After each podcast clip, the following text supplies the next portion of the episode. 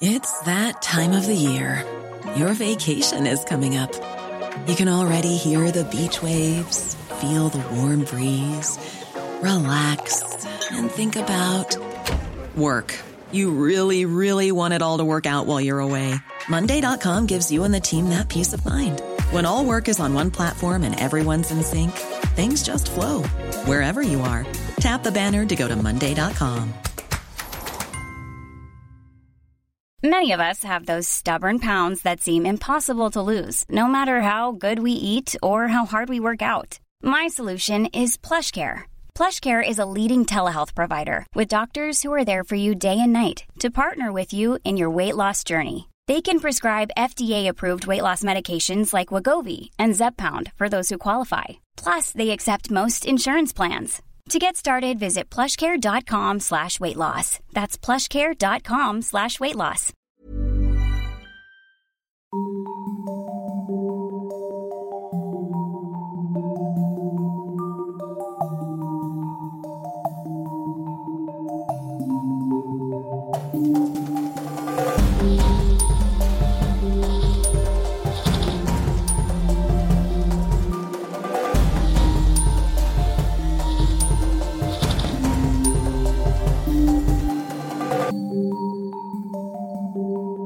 Welcome to episode two of the Knowledge Wonderland podcast. I am Marc Ambinder from Los Angeles. Thank you so much for joining us. Well, I guess by us, I mean myself and the trillions of microbic bacteria that line my gut. Today, we're going to talk about Michigan. I'm going to give you a master class in Donald Trump. Uh, and then I'm going to try to explain the arcane delegate selection rules of the Republican Party and, and give you my best guess at what might happen at a contested convention. Right now are the shouts of joy, the squeals, and the echoes from last night's earthquake. I'll say it's an earthquake in Michigan. Bernie Sanders defeating Hillary Clinton in a state that she should have won. In retrospect, it's easy to talk about the reasons why she didn't, and we will. Um, we're going to spend a little more time talking about Donald Trump, but I want to get into Michigan first.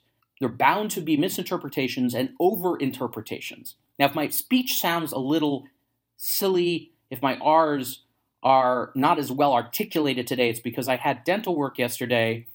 Uh, my lovely dentist who listens to this podcast um, pricked me with about seven needles, and uh, well, my mouth is about as painful as Marco Rubio's campaign spin right now. First, Michigan. 50 50, basically. Bernie Sanders getting a delegate win there, much needed delegate win. 63 delegates to Hillary Clinton's, I believe, 55.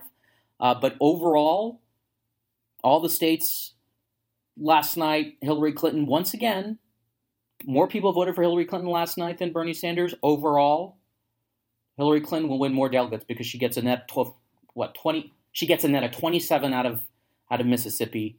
She's about halfway to the threshold for winning the Democratic nominee.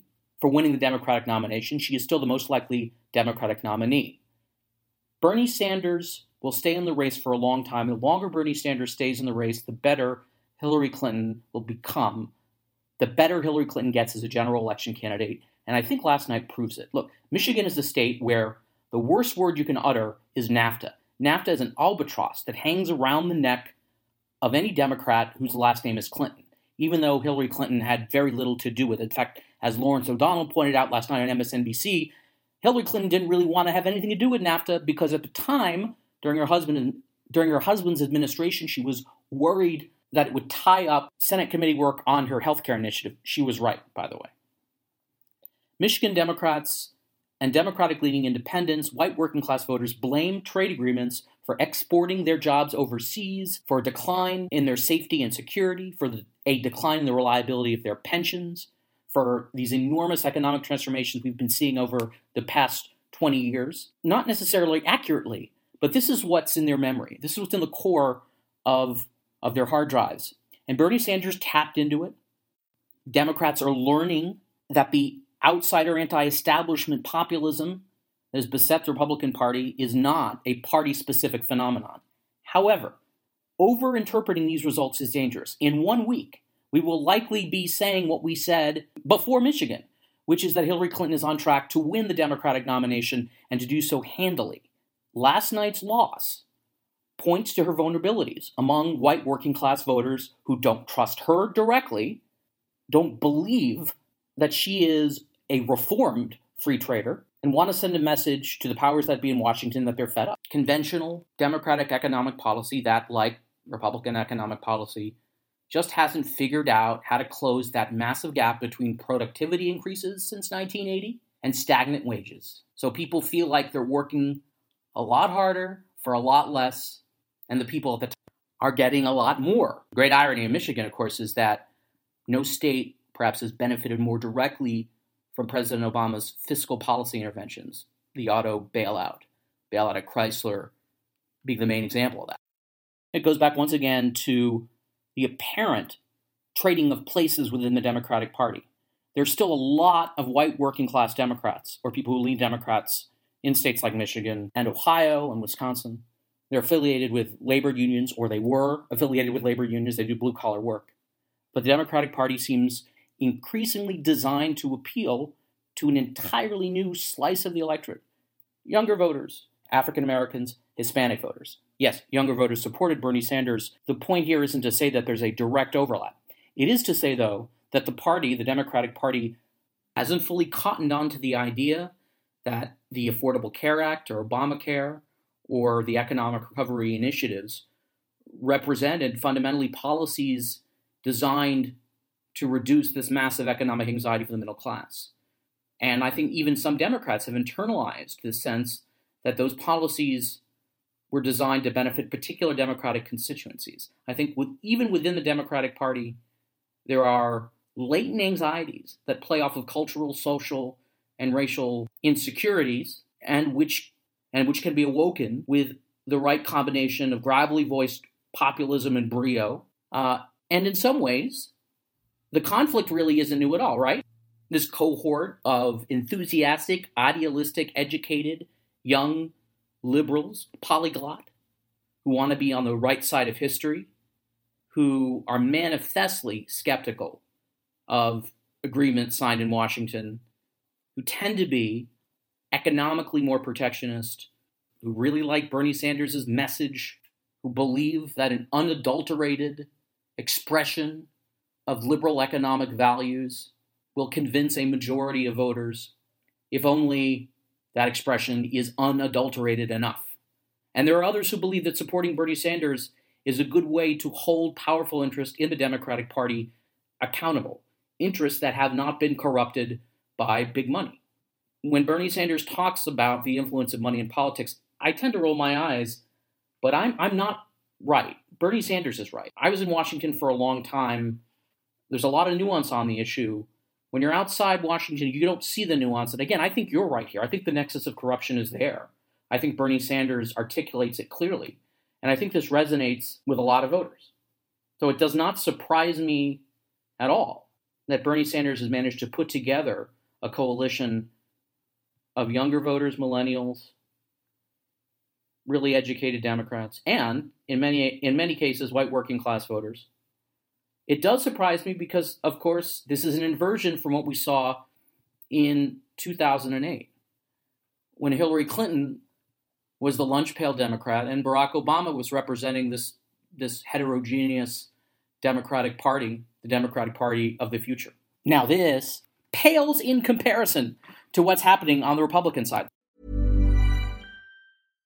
Hi, I'm Daniel, founder of Pretty Litter. Cats and cat owners deserve better than any old fashioned litter. That's why I teamed up with scientists and veterinarians to create Pretty Litter.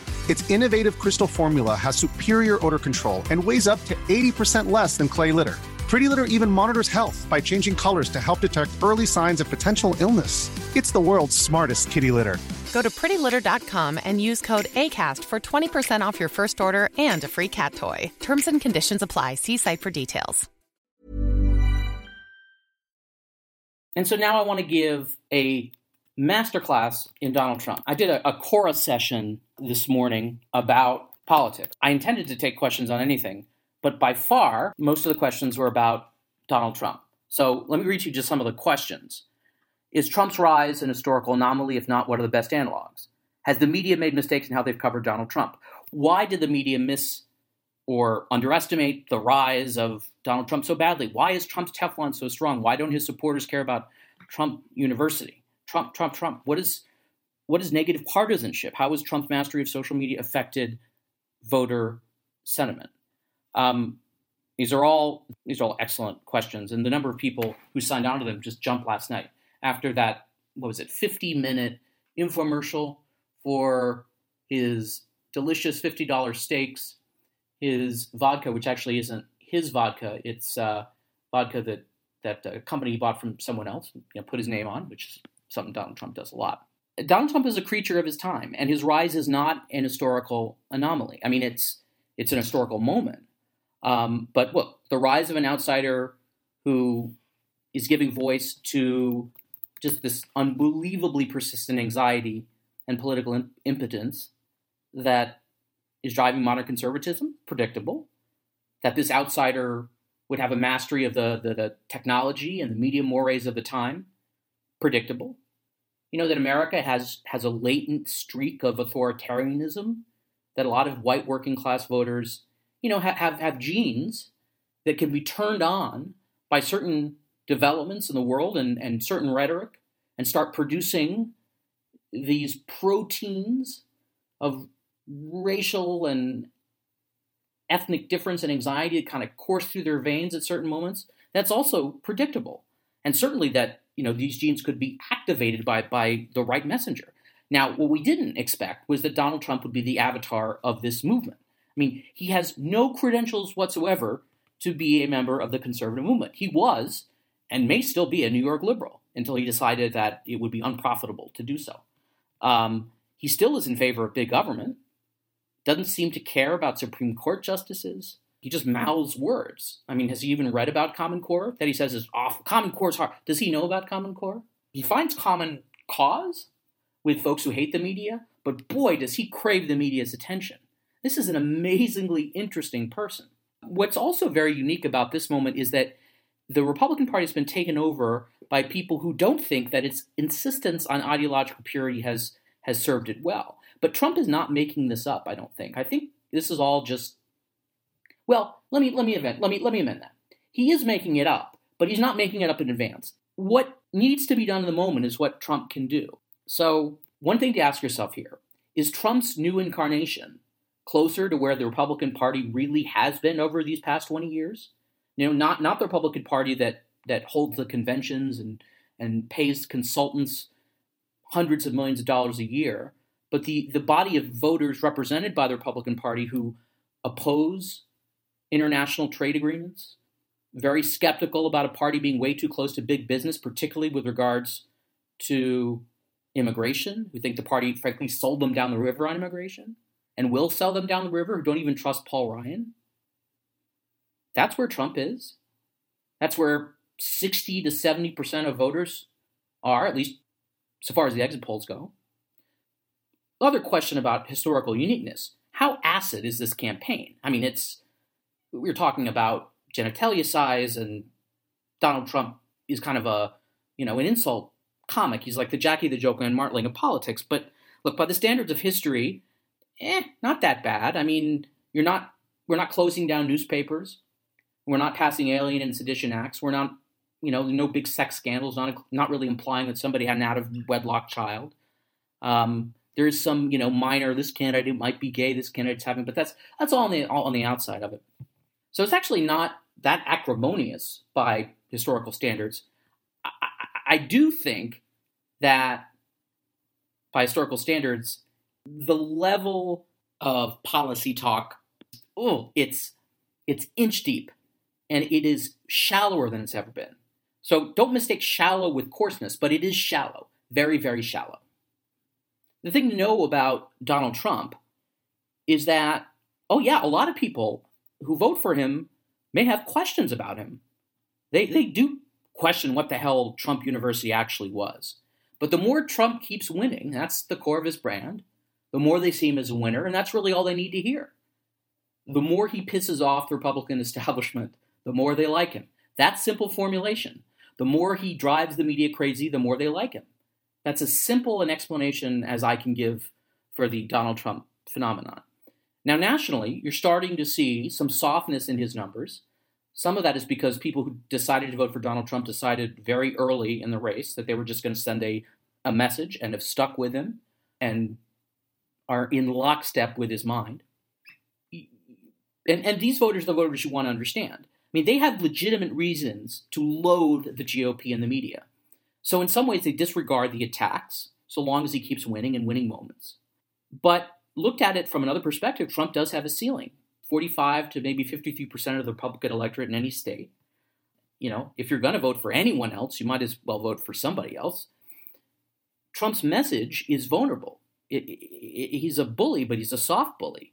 You know, he's a bully who says he has who has your back. He can beat his chest the loudest. That's certainly it seems to be the source of his strength. But when he's attacked as a liar and a con, he loses control. He looks like a buffoon. His numbers soften, and he loses strength. So, Trump University is, to many of its former students, transparently a con. And it makes Trump vulnerable. He's been exposed as someone who lies, changes his mind frequently, although I don't think that's that bad of a trait. But as the story is unfolded, someone who has cheated these students as well. A cheat.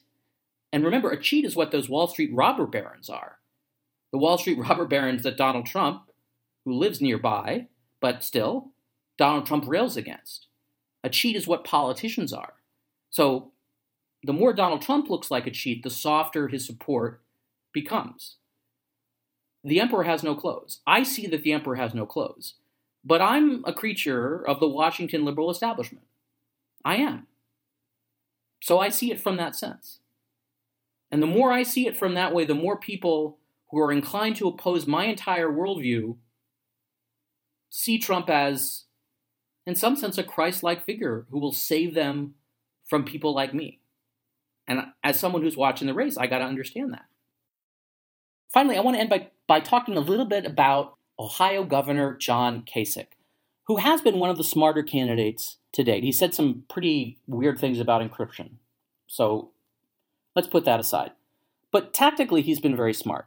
A lot of speculation about why he has not joined attacks on Donald Trump. People say, well, because he wants to be Trump's vice president, somehow he'll be offered up as a consensus, I don't know, sacrificial lamb at the convention, become Trump's vice president help Trump regain support among Republican women, with whom he does absolutely awful with, Carol, as he was, as uh, Donald Trump would say. I think Kasich is smarter than that. Kasich is the governor of a state with a lot of voters who Donald Trump appeals to directly. Kasich knows that these voters are hurting. Kasich is not going to insult these voters.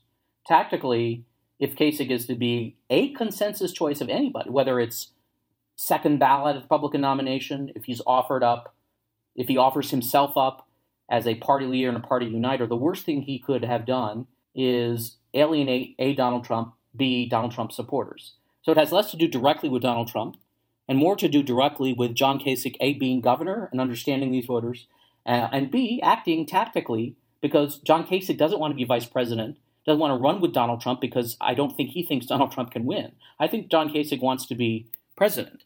And that does bring us to what the heck is going to happen at the Republican convention. So I want to explain as simply as I can what a brokered or contested convention is. Contested convention, simple. A candidate doesn't get 1,237 delegates, goes to different ballots. First ballot is a majority ballot. You got to win. If you win a majority of delegates, you win more than 1,237 on the first vote, you are the nominee. And then you could accept the nomination or reject um, a broker convention, brokering is a, is a term of art. It just means that people get together in a, in a, in a, in a back room, uh, or, or in this case, a basement uh, of, the, of, uh, of, of, a, of, a, of an arena in Cleveland and decide who's going to win and somehow expect delegates to go along with that or change the rules of the Republican Party to allow them to anoint the nominee. Brokered convention, not likely. Contested convention, more likely. Most of the delegates are bound, which means that they are obligated to vote for the candidate who sent them to the convention. There is a caveat here, which is that the binding doesn't take place at the time of the vote. Most of the binding takes place at state and county conventions in a couple of weeks or months from now. So, does that mean, and I've asked this and I haven't had good answers many of the campaigns, that they will try and influence those state and county conventions to elect people who are supposedly nominally Trump delegates based on the delegates that Trump gets to send to these conventions, but wind up leaving as delegates pledged to somebody else. Those shenanigans can go on because state rules differ quite considerably about what it means to be a pledged or bound delegate. And Donald Trump's lack of organization in these states and the haphazard nature of his campaign might hurt him here. I don't think this is really a scenario to tinker too much with a delegate tally. I just don't think that's going to happen. But if the margins are close, you might see some shenanigans. Now, in order to even be considered a potential candidate for the nomination, you have to have won seven other states. For John Kasich, that would be Ohio next week and seven other states because of what's called Rule 40, which was put in to ensure that at a convention that is contested, some fringe candidate can't win. So you have to win at least eight states. Uh, but, of course, part of the compromise that included, at least this latest round of rules that included the imposition of Rule 40, included a clause that said that Republicans at the beginning, in fact, they can do this anyway, they can change the rules right before the convention at a meeting of their rules committee to do whatever they want at the convention. The rules in place for the convention will be the rules in place at the end of the rules committee meetings before the convention. They might be totally different than the rules now. So Donald Trump needs to have really, really good lawyers.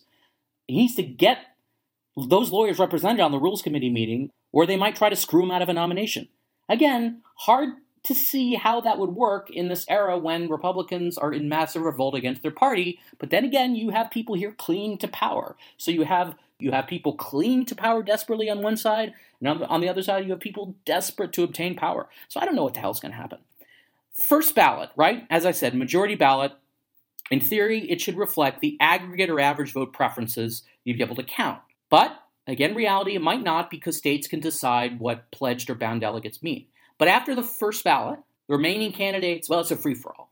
It becomes caucus like in the sense that at that point, people are free to try and put forth for the nomination the, the candidates that they want, the candidates that are remaining. If there are three or four remaining, any combination, president, vice president, vice president, any combination is fair game at that point. And again, we don't know exactly what the rules are going to be. This is one reason why Mitt Romney is quietly doing get out the vote work on behalf of a couple of different candidates. Because the rules could the rules committee could completely get rid of rule 40 you might have six or seven candidates at this contested stage. My gut which often does fail me in these cases says that the person who goes into the convention with a clear majority of the delegates is going to win. That person i believe is donald trump well, that is the Knowledge Wonderland podcast. Thank you so much for uh, for letting me yell at you for about 20 minutes. Do me one favor though. Go to iTunes, subscribe, maybe write a review. That'd be great. That's all you have to do. It takes 2 minutes. Please do that. I'll bring at least one episode a week. I have an episode that's going to drop on Sunday where I interview Emily Zoltan Gillette, who is the world's first credited crowdfunding fulfillment producer on a movie kind of a different change of pace, but it's a it's it's a really interesting interview, and she's a wonderful person. Just do that one favor for me, though. Go to iTunes, subscribe. If you want to support me, you want to support this podcast, check out our page at patreon.com, p-a-t-r-e-o-n.com slash Marc Ambinder. You can support me there. Also go to knowledgewonderland.com. You can check out more information about me and the podcast. Tenshi Hikari is our producer. Tintin B provides the music, which you can find more of at facebook.com slash tintinb. I am Marc Ambinder, and this is Knowledge Wonderland.